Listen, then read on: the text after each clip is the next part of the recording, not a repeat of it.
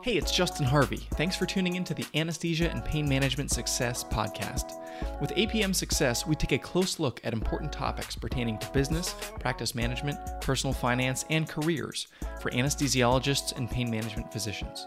We work hard to take your critical questions straight to the experts. Thanks for listening. Today I'm talking to Dr. Karen Sibert about a recent article she wrote for Anesthesiology News. She discusses her perspectives on the future of the profession, of the specialty, and some important things to consider for physicians who hope to have a long and fruitful career.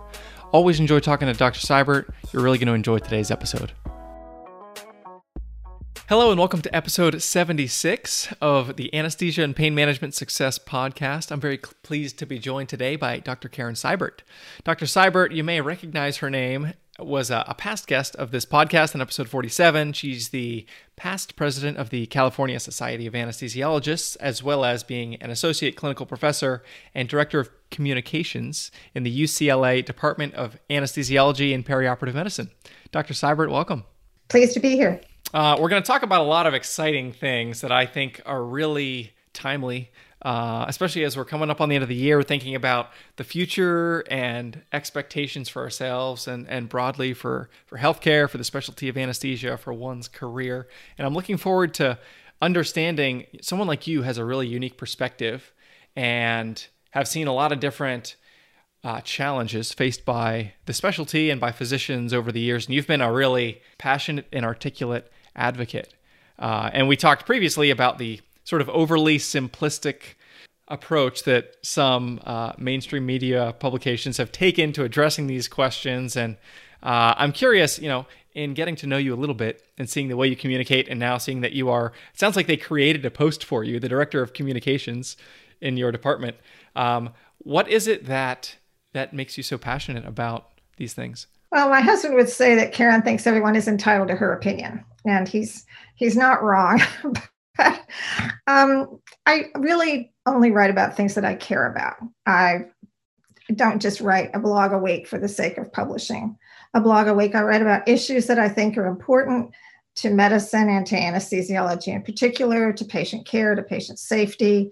Um, and I, I, just write about stupidity where, wherever it arises, and it arises with shocking frequency. so, um, which it sounds sort of obnoxious, but really and truly, I think that medicine and patient care, it's an incredibly honorable profession. It has been since the dawn of time. Um, and it matters, and what we do matters. And when we start to think that average is okay, and let's just use this protocol because that keeps us out of trouble, and because we're lazy and we don't want to think about this particular patient, I, I can't I can't stand it. And I think I'll be disappointed in myself if I ever get to the point where I just say, oh, who cares anyway, which I don't think is going to happen. But. Yeah, yeah. Yeah, it reminds me of the the one article I think you cited in your article that we're going to talk about in a minute. The one that said maybe med school should be three years instead of four because three years of training makes you less likely to question the assumptions in a given situation. That put me over the. It came out what eight years ago or so. I can't even remember, but it was it was a while ago, and I read that and I was really infuriated, and still am. And the fact that Dr. Emanuel is on the coat on President-elect Biden's COVID task force made me a little crazy, but maybe he's learned something since then. Who knows? We can only hope. That's right. Uh, well, I'm not going to opine on that since it's outside of my expertise. Um, so, your recent article, the one that captured my eye and the one that made me want to have you back on the show, was entitled Practice Without Fear. And the idea is it's essentially like a, an address to younger uh, anesthesia residents, fellows, and younger attendings about what you think the future of the specialty may hold as far as unique challenges and ways to, uh, you know, perhaps like prepare in advance to to meet those challenges. Uh, I, I was intrigued by the sort of the the content of the title. I'm curious, do you perceive among your peers or among younger colleagues a fear about the future of even something as fundamental as like job security as an anesthesiologist and how does that manifest itself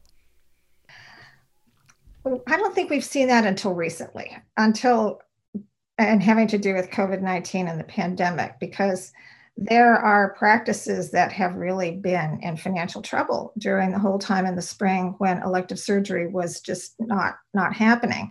And i think that has sunk home to people and it's also sunk home to them with the class of 20 in the do- in the job market. The job market took a big dive and i don't know if it has recovered or when it will recover. I don't have that kind of crystal ball.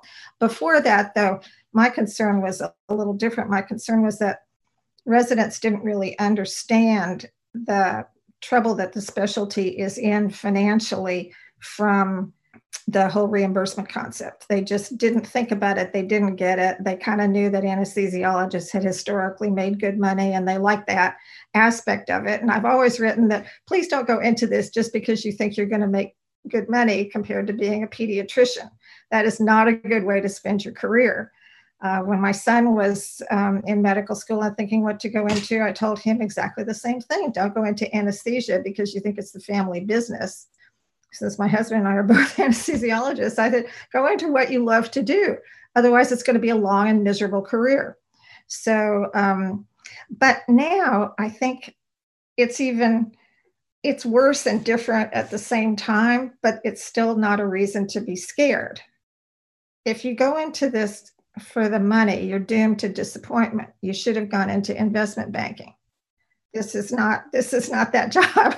So but you do need to be realistic about it. And it's hard for young physicians who have, in any field, who have scrimped and saved and have student loans. And then they finally get done with residency and they want a house and they want a nice car and they want all the things that they've waited so long for.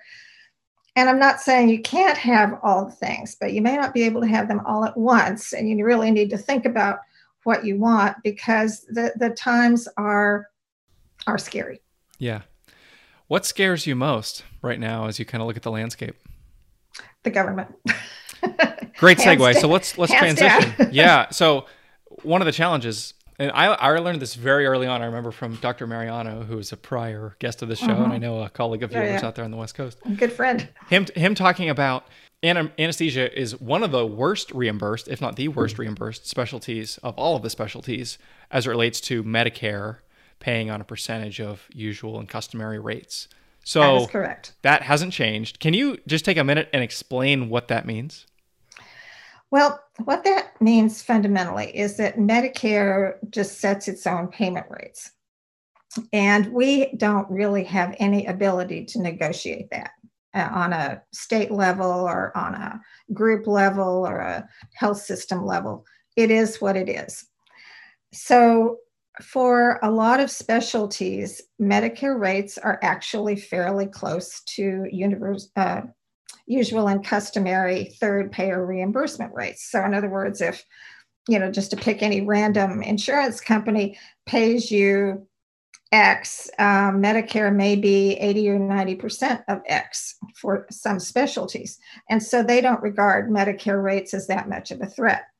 But for anesthesiology, and the reasons for this are long and complex, and we don't nearly have enough time to go into them. But for anesthesiology, it's anywhere from 27 to 33%. So a lot of times for shorthand, you'll hear the ASA and other entities refer to this as our 33% problem because um, we can look forward to about 33% of what most third party payers pay us um, as Medicare payment rates and Medicaid payment rates, or Medi Cal as it's called in California, are even lower. So we used to do well enough from our other third party payers that this wasn't a problem. It only really started to rear its ugly head when the balance billing question started to come up. In other words, could we bill patients for what their insurance and what their Medicare didn't pay us? And historically, we did some of that. It, but again, the reimbursements overall were good enough that we didn't really sweat those details. But when the balance billing controversy started, now what happened in New York was when the legislature decided to get involved in balance billing, they based it on um, an index that had much more to do with usual and customary payments. So that was fine. But when California decided to get involved with this, they started immediately looking at paying us Medicare rates for any contested balance billing issue. Well, that's a disaster for anesthesiology. CSA worked very, very hard with the legislature to get a, a different rule passed so that it hasn't been as bad as we feared it would be, but it still hasn't been good because a lot of third party payers started to take advantage of it and try to negotiate us lower and lower and lower out of the with the threat that if this came before the legislature again, it would go to Medicare rates. So it it's not a theoretical construct. But now you take today when we now have a newly elected Democratic president who is justifiably concerned about people without health care and people who are suffering tremendous economic hardship due to the loss of employment. And he's looking at something he did not endorse during the primaries, which is Medicare for all. He specifically did not endorse that. But now, now he's elected. So remains to be seen what will happen. And he certainly has supported a public option based on Medicare rates, which again is a disaster for anesthesiology. And so this is not just idle talk. These are these are real concerns. So just so I understand, if we move to a Medicare for all, I mean, I understand that Medicare, if it's between 27 and 33% of the usual and customary, that means we can only pay our bills if we have a decent payer mix of like not as much Medicare and more commercial. Uh-huh. In the context of Medicare for all, just so I can understand, how how would this play out? What does that mean? It's entirely in the eye of the speaker. Uh, you know, different people seem to mean different things by it. And, and I don't really know because most people who are on Medicare who can afford it have some kind of supplemental policy. So you hear different versions.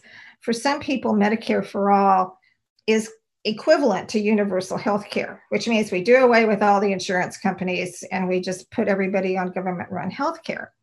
And for other people, it literally is Medicare as a fail safe for everybody, and then you can buy more. So you don't know what it means unless you really ask the person who's talking about it to, to make their terms clear. And of course, there's, there's nothing politicians hate more than to be pinned down to specifics. They, they want right. generalities that are popular. So I don't know what it means. And we none of us are going to know until it becomes a law that's being debated. Yeah. Uh, one of the challenges that you mentioned in your article, which we're going to link to here in the show notes, it's appeared in a couple places. I found it in Anesthesiology Today. You told me it's going to be published in the upcoming annual uh, CSA annual publication as well. Um, the, pract- the practice, um, sorry, I'm saying this wrong. Scope of practice expansion, uh, especially with CRNAs, and obviously this gets like super political very quickly. So, again, I'm gonna not get too political of myself about it, but I'm curious, what does it mean as far as preparing young physicians to try to you know build job security develop skills to insulate themselves from that dynamic and, and any other comments you kind of want to make on, on that. You know, I'm looking right now at the VA and how that plays into things. Uh, I don't know if you have any thoughts about that as well. What I think about anesthesiology is that, first of all, it's the practice of medicine. It's not just pushing drugs in an IV. It's the whole um, art of diagnosis, of knowing a great deal of medicine so that you understand all the medical problems that the patient has, all the medications they're on, and everything. And so it is so much more than putting people to sleep and waking them up. It's it's just more than that. Now, if you take somebody that has the basics of anesthesia and you give them a healthy payment, a healthy patient, and a simple operation, can somebody with far less training than I have and my colleagues, can that person safely put that patient to sleep and wake them up? Almost certainly yes, with all the monitoring equipment we have and everything else. My a lot of people say we've made it um, fatally easy to give anesthesia. We've built so many safeguards into it, but that just doesn't cover all the circumstances, all the sick patients, all the the really scary operations, and so forth. So inherently, I think medicine is at its best when it's a team sport. I have to work with um, residents, fellows, nurse anesthetists, surgical techs, circulating nurses. And if all of us aren't working peaceably together and doing our jobs, things can fall apart at any one of a number of phases. The political association of the nurse anesthetists, which is called the AANA, is just ferociously um, holding up the, the goal of making nurse anesthetists completely independent of any physician um, oversight at all. And you know whether you're calling that supervision, oversight, direction, whatever. I'm I'm really not talking about that level of specificity because those obviously are largely payment terms rather than terms defining the, the work. But they really want independent practice so that they can bill for all the services and not have to not have to be involved with anesthesiologists at all. And that is a very politically extremist wing of that organization. And by far the vast number of nurse anesthetists that I've worked very, very happily and collegially with over the years really don't want that. They really want to be able to call me when they're in trouble and have me come and we'll together we'll get out of it, whatever it is. And that's to my to my mind the way it should work. Whereas um, I think solo anesthesia practice is a lot of fun. I do enjoy it when I get to just go into the room, put the patient to sleep myself. I don't have to talk to anybody. I don't have to teach the resident. Sometimes it feels kind of like a vacation day, even though I love my residents. But um, you know, it's sort of some days it's like watching your children in the kitchen with knives, but that, that's another that's another story. But the fact is that when I do that, it's really not an efficient use of resources. You know, for me to be mixing up a gram of an antibiotic and inject it into the vein is not a physician level task. It's really not. You know, people with far less training than I have can do that safely and should be doing it safely. And I should be doing other things to be honest and that's been one of the problems with anesthesiology is that people look at what we do and they go well anybody can do that a nurse can do that without appreciating all the other things that that go into it. Is there anything that you think at the the ASA like the advocacy level the sort of lobbying level that that could or should be done differently or more constructively to help to reframe this discussion the fact is that advocacy is exactly that. It's just advocating for something, it's preaching for something, it's urging something, and it has zero clout behind it. And that's always going to be its fundamental limitation, which is why some physicians are joining unions. There have always been physician unions, but in the last few years, there has been more activity in that direction. And that's largely come from primary care physicians, hospitalists, that sort of thing, who are being pushed and pushed and pushed by corporate employers to work harder, to work faster without decent working conditions, with too much production pressure, with with um, bad electronic health records that were literally ruining their lives, and some of them have started joining unions. Um, they've started. I mean, the United Steelworkers has a medical practice branch, which I didn't even know until recently. But unless you're willing to do something to force the hand of a corporate employer. And more and more physicians these days are employers, either of corporations or of academic health systems. I'm an employee. So, um, unless you're willing to do something at the work slowdown or work stoppage level, you don't have any clout. And the more employers are just going to do things to maximize revenue, and they genuinely don't give a darn about the physicians. You start talking about burnout and they advocate yoga and mindfulness. Yeah, that that's a whole nother podcast episode And so I'll just right. briefly interject. I was listening to a podcast today, uh, a guy by the name of Seth Godin, who's sort of like a business and marketing guru, and he had this episode called "Pay the Writer," where, which was about a guy who wrote, I think, one of the Star Wars novels and some other sci-fi, and Disney was like just not paying him. Basically, something they had contractually agreed to, and his his premise is a little writer guy who sits in his house and writes on his computer and sends something up to corporate and hopes to get paid. Like he doesn't have a legal department to like go to the mattresses whenever corporate says we're not going to pay you, come after us. And, and I think that medicine, especially like independent physician practice, suffers from the same problem, which is you need sufficient infrastructure to deal with the you know the the corporate shenanigans where they'll say rather than cutting you the check for what we owe you we'll kick it to our legal department or we'll we'll do create an unreasonable prior authorization burden or we'll do what we're going to keep on cutting reimbursement until you can't keep your lights on anymore and more and more it's driving physicians into i mean there's obviously some pros and cons but as a i mean i'm an entrepreneur i'm kind of wired like this and i think for physicians the more autonomy they have decision making capacity for themselves, their patients, and their their practice, the better off we're all going to be. That's kind of my mo. And so as I see this trend continue, I think that it's certainly a uh, a little bit of a I don't want to say a depressing headwind, but it's a it's a situation that I think we need to. It is. Yeah. It is a depressing headwind. I think yeah. there's there's no question about it, and and our personal standards of professionalism have always led us to just you know put our heads down and, and just keep on going and because we have this patient right now that we need to take care of and we can't worry about the bigger issue of what the you know what they're doing and and so forth and unless you know i personally have just taken a lot of care to structure my professional life in the way i wanted to you know to take care of the kinds of cases i wanted to I never signed up to go to an ambulatory surgery center and you know put 14 patients to sleep a day. I you know I can't I can't evaluate them. I can't take proper care of them. I just have refused to do that. But I've been lucky. You know, I've just had. I grew up in an era where we did have, I think, a little more choice.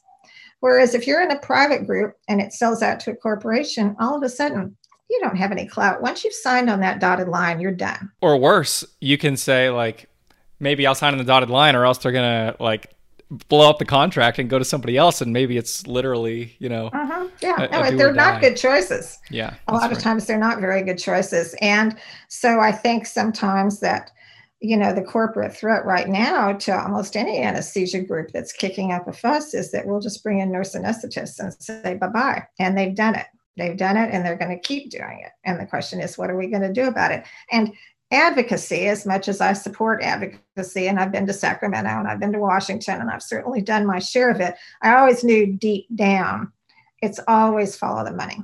I want to allude to uh, Uh, an excerpt. I'm just going to read this briefly and hear your response to this. In this article that you wrote, we need to do more to establish our value beyond simply putting patients to sleep and waking them up.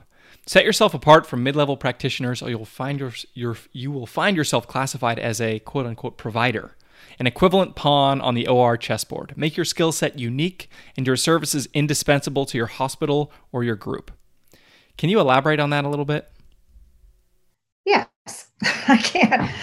I think that um, as residents go through their training, they're so happy to just be able to put patients to sleep and wake them up again. And there are so many skills to master. And the the slicker you get and the smoother and the faster you feel good about that and that feels like i have really you know i'm really at my, the top of my game and that's just great but the fact is as i said closer to the start that you take a basic situation a basic anesthetic a reasonably healthy patient there are lots of people who can do that just as well as you can so now what what are you going to do next so a lot of people are doing fellowships, and I think that's fine. The trouble is that your fellowship may train you for things beyond what your group needs you to do. And there's so many considerations that go into where people decide to practice. They may want to be near family. They may want to. They don't want to go to Kansas. They, they, you know, they just want to. They want to live in the Bay Area, they want to live in New York, or they live want to live where they want to live. And so they end up making compromises in the jobs they take because of all those other personal and life factors. But let's say you do a fellowship in cardiac anesthesia and you don't end up doing cardiac anesthesia from that group's point of view, unless you are really doing something else different, maybe you're helping run an echo service for the hospital, or maybe you're doing some work in the ICU part of the time, you're now still just another pawn on the OR chessboard. So you have got to look at your situation and at your skill set and find some way to make yourself unique. I don't think that people are going to become are going to rise to leadership positions, for example, in academic anesthesia. If they don't have something special, they're going to need an MBA, or maybe they're going to need a PhD that enables them to get an NIH grant. But you've got to set yourself apart in some way, or you really are going to be literally just another FTE on the CEO's spreadsheet. That's it. So I just think that the people who are coming out need to think long and hard about that. Is there anyone that you look at right now, either a colleague of yours or someone, maybe one of your trainees, who you thought that person is really doing a great job at proactively building, putting the tools in the toolbox to position themselves for a very robust, a very robust career? And, what kinds of specific steps have they taken? Well, I can think of several. I'm having trouble trying to, to pick a, a specific example. I remember a resident who I thought was was great, and I didn't even know that much about him at the time but um, he came to me and asked me to help him get an OB anesthesia fellowship. And I was delighted. I know people all over the country. So I was able to make some contacts, and he ended up doing his fellowship at Brigham and Women's.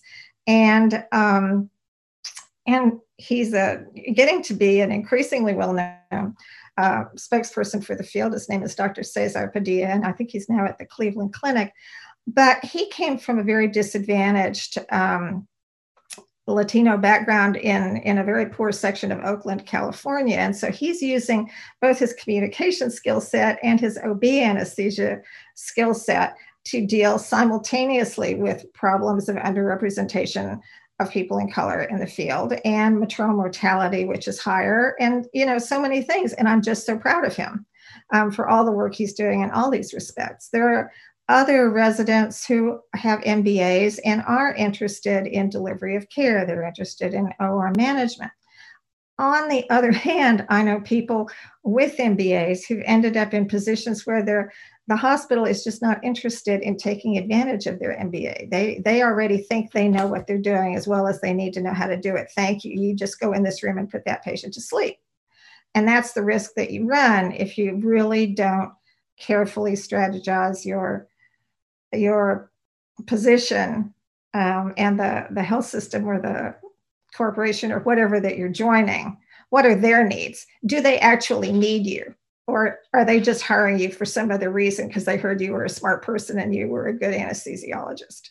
So you really do have to you have to watch what you're you're going for and be careful. When I was in private practice, it didn't matter in private practice what leadership skills I had or what you know advocacy skills or what writing background or anything they just wanted me to go in those rooms and put that patient to sleep and if i by the way if i wanted to go to sacramento to a meeting it was going to be on my own time and on my own dollar is if you were i don't know you were at a conference and you you just happened to like bump into a, a hospital executive who maybe was more I, i'm sure you know it varies widely i know that some are, are probably great advocates for physician leadership, while others are less interested in having constructive dialogue. But if you bumped into someone who is receptive uh, and, and, you wanted to have a conversation, how, what types of specific things, what would you encourage them to do to be able to bolster physician leadership, to be able to add physician perspective in a way that's going to uh, do all the things that healthcare systems want. Better patient outcomes, decrease cost, keep all the you know staff well cared for and and manage cost. That's an impossible question.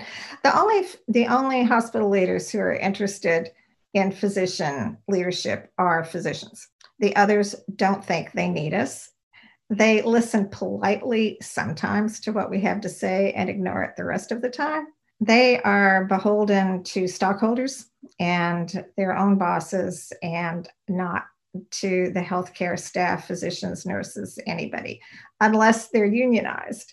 If the nurses or the nurse anesthetists or anybody else are unionized, then they pay attention to them. Which puts physicians always at the bottom of that list, always. Sorry. no, that's yeah, that, that makes sense. You you had some crystal ball type of predictions that I thought were really interesting about the future of the specialty, the future of the physician experience. I'll just briefly mention them and then we can maybe zoom in on the one of these that's like the highest conviction prediction of yours. Number one, the training of anesthesiologists will break the mold of today's iron fisted control by the ACGME, Resident Review Committee, ABA, etc. Number two, you'll never hear the question, but how will we get paid for this? And number three, technology will redefine the delivery of care. Can you maybe pick your favorite one of those and just talk about how you see the field evolving? I know your podcast is about the money. And so we can talk sort of first about the money. And getting reimbursed for services has always been the holy grail of how we got paid. And a lot of that is tied to what are called the Medicare conditions of participation. You have to be there or immediately available for induction. You have to be there at critical parts of the case. You have to be there at emergence. And that has really defined artificial ratios um, one to four nurse anesthetist supervision, one to four anesthesiologist assistant supervision, and one to two resident supervision. And you know, there's just, that's just so artificial. And it has nothing to do with safety, it has nothing to do with quality of care. There are days when one to four is way too many nurse anesthetists to supervise, depending on what the case acuity is like. And then there are days when you know, you know, you could easily keep an eye on what was going in six or eight procedure rooms doing colonoscopies, but you're not going to get paid if you do that. This is this is these are artificial constraints. We should be able to figure out how to deliver care. You know, in some ways, think about it, it makes no sense for a GI doc to be able to supervise sedation delivered for a colonoscopy by an RN, but we can't for us to supervise anybody, it has to be a nurse anesthetist or an AA who are far more expensive than a regular RN. I mean, there are just stupid things built into this system, and we've just got to blow blow that up if we're going to deliver care both safely and with cost efficiency. So you know, I don't know how that's going to happen. This stuff is so baked into the fabric of the way staffing is set up, the way Medicare pays. I don't even know how you go about blowing it up, but it just doesn't make sense anymore. There's no reason why an ICU patient can come down monitored by their ICU nurse for a CT scan, but for the simplest OR procedure, it has to transfer to a fully qualified anesthesia team. Why couldn't an anesthesiologist also do the same oversight for that intensive care nurse that they were doing upstairs? You know, this stuff is really artificial. And so, in my best case scenario, we do find a way to blow that up and put the right personnel for the task rather than the right personnel to, to get paid, which is where we are now. And then the second thing has to do with training. Um, right now, there's this assumption that when a person finishes an anesthesia residency, they can be a jack of all trades the field is getting complicated enough that that's just silly.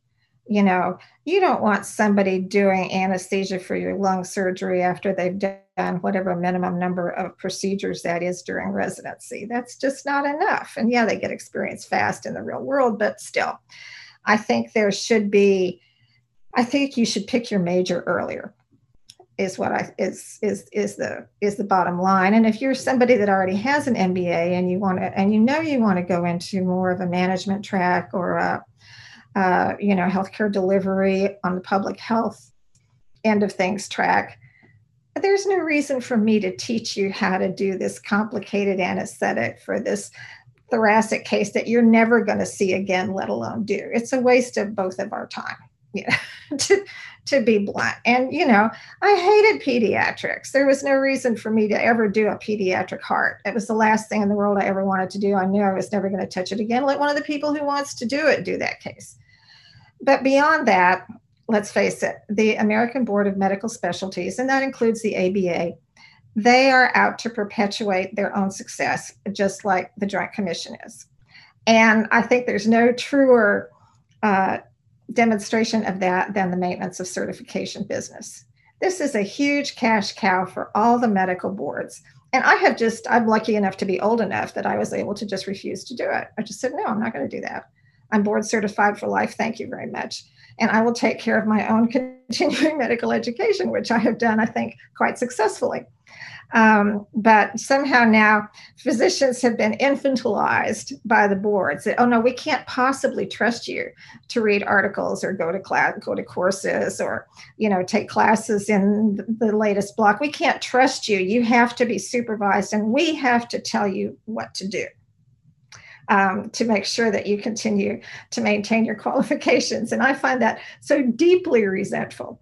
And then when you actually, again, it's follow the money look into how badly the internal medicine board and I mean, I think I think the ABA is at least honest. I think some of the other boards it it it really borders on graft and corruption. I mean, they have bought condos. They have sent their their executives on junkets, you know, all over the world. It's it's mind bending when you really when you really do look into it. And and so, I think that the more physicians allow themselves to be treated like children who are going to misbehave at the first opportunity, then the more people are going to treat us that way. It, it's a lot like turning an aircraft carrier. And, and a lot of areas that need reform all at the same time. And, and to go back to one point that you mentioned before we wrap it up, um, you know, the idea of following the money and frequently like the insurance methodology creates a practice model that's it should exactly. be the other way around mm-hmm. I, am curious to see and i'm if i'm interested if you have any thoughts on this i think there's opportunities for like full vertical integration that exists in just a couple places um, but i'm looking at kind of the stuff that amazon's doing right now in like the pharmacy space and i think somebody like an amazon could say you know what we're going to create a fully internal vertically vertically integrated health system because we're tired of i don't know what they do for their like employee health benefits. I'm sure obviously they're a great negotiator because they have huge buying power, but maybe they do something like, you know, they build their own ecosystem and they can, I mean, it's super progressive obviously, but they, they do it the other way around. Instead of having the reimbursement dictate the two to one or the four to one oversight, we have it say like, how do we optimize for patient outcomes and then figure out how to make the economics work. I think the Mayo Clinic system and the Kaiser system mm-hmm. probably yeah. have the best opportunity, and I know some of that is happening, and that is that is encouraging. But that you know we we need to getting away from fee for service payment has terrible downside potential for us if we don't if we don't get a seat at the table in, in figuring out how that happens. But in a sense, it's the only way to get rid of these artificial constraints. It really is. Um, it's figuring out how to do the work the right way with the right people at the right time. So that's being talked about at least, which is further than we ever got before. But still, while we are still largely in a fee for service world with the third party payers and Medicare and Medicaid, um, it's not it's not going to happen. So, and I don't know how I don't know how we get away from that except to start setting up healthcare systems like you're talking about. But then I don't know who pays them. Are they not going to file for Medicare reimbursement? Because if they're going to file for any Medicare reimbursement, then they're stuck with the then, same problem. And they're stuck with the same problem. Yeah. So I'll be interested to see to see how that works out. But um, but this is where some of the employers that are looking the furthest ahead with their own internal corporation healthcare plans are saying uh, we're going to send our people to where they do a hip the best and the cheapest and it's worth the plane fare. Yeah. And so if that if that's the if that's the the payer then they get to call those shots. So in some ways you know those are those are encouraging developments too. But what i what i hate to see I mean, we've talked a lot about, you know, being afraid, and there are things to be afraid of, but I don't know. People who speak out, it's worth it. It's worth it to do it. Now, not being stupid about it, but if nobody makes noise, nothing ever happens. And I remember you asking me once, how come I wasn't just wasn't afraid to say things? Well, you know, you gotta you gotta get to the point in life where you know you're not worried about getting your feelings hurt. one of my one of my residents said to me not long ago, he said, I started reading your blog. And I said, okay. And, and, and he said, you know, not everybody agrees with you. I was like, yeah, uh-huh. That is correct. And I, I still sleep fine. You're not going to please everybody. And I don't write to please everybody. Last question, then we'll wrap it up. And I thank you for your time, Dr. Sibert. Um, as you look across the landscape of all the things we've talked about uh, and things we haven't even gotten to, what gives you the greatest hope or optimism about the future of medicine, about the future of anesthesia, about the future of the next wave of physicians and the, the future of patient care? I think their hearts are still in the right place. I think for the most part, people are going into medicine for the right reasons. I was tremendously encouraged in that same article that you referred to, the practice without fear. I, I was taught. I talked for a, a while in there about just being kind. You know, doing the kind thing for your patient as opposed to the thing that you think might gain you the least criticism. And specifically, I talked about awake intubations that I hear a lot of people preach awake intubations in circumstances where I don't think it's indicated. That's a difference in practice, but it's also a little bit of difference in attitude because we have a lot of really good airway equipment today, other than intubating people awake. And patients have told me personally about prior awake intubations that is described as torture. And in one memorable instance, uh, was described as like being waterboarded. Oh gosh. So these are not pleasant experiences for people. And, and they can be made more or less pleasant depending on how you handle them. So after that article appeared, I got an email from one of my own residents um, who was brand new, who I'd never even worked with. And he described a situation in which he and his attending, who happened to be Dr. Dan Cole, who's uh, a past president of the ASA and a really wonderful anesthesiologist and human being, but that they had a patient who'd had a previous awake intubation who had a difficult airway but did not want another awake intubation, just not having it. and, and he described the lengths that Dr. Cole and went to in you know working with that patient and handling his airway safely but still making sure that the patient was comfortable and sedated. And i don't know exactly what happened but the, the resident described that care as one of the most meaningful things he'd seen in anesthesiology so far. And so that you know time and attention both on the part of the faculty member and the appreciation of it on the part of the very junior resident is exactly what gives me hope and it doesn't have anything to do with the money or getting paid or you know at that day that time no matter what they did they were going to get paid the same.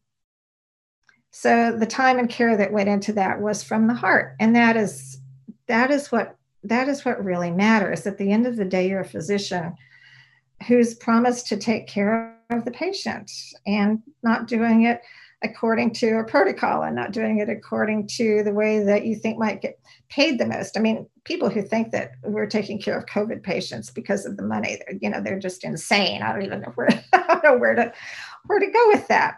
But that is what has to give you hope. And our to their credit, our colleagues in pediatrics, who are among the lowest paid of the specialists, that's what they do. And we need to worry more about their example than, you know, the highest paid specialties. As I've said before, if you went into this for the money, that was the wrong reason in the first place. And do I want a two thirds pay cut? No, thank you. I don't. But I do think there is going to be a market correction that is probably um, inevitable. So you might as well plan for it rather than worry about it, and then hope that our advocates at from the ASA and elsewhere can do the best they can to try to just make the playing field more level. You know, there's no reason why one specialty should get 80% of usual and customary and us get 30%. So if we could just level that playing field, that would go a long way. But it's still a fascinating field. It's an honor to take care of patients. It's an honor to walk up to the bedside of somebody you've never met and have them put their life in your hands. How can you how can you put a how can you say anything except thank you? It's my pleasure. Yeah. Sounds utterly humbling. Something I don't know anything about, but I enjoy being able to witness from you and hearing my wife's stories, obviously. So, Dr. Sibert, thank you for your time. Thank you for the work that you do, both in the hospital and outside. And um, it's been a pleasure speaking with you today. If you liked what you heard this week, head on over to apmsuccess.com, where you can find more content and free resources to help you build a successful career in anesthesia and pain management. If you wanted to leave a review in iTunes, I'd also really appreciate it. Thanks for using some of your valuable time to join me today on APM Success.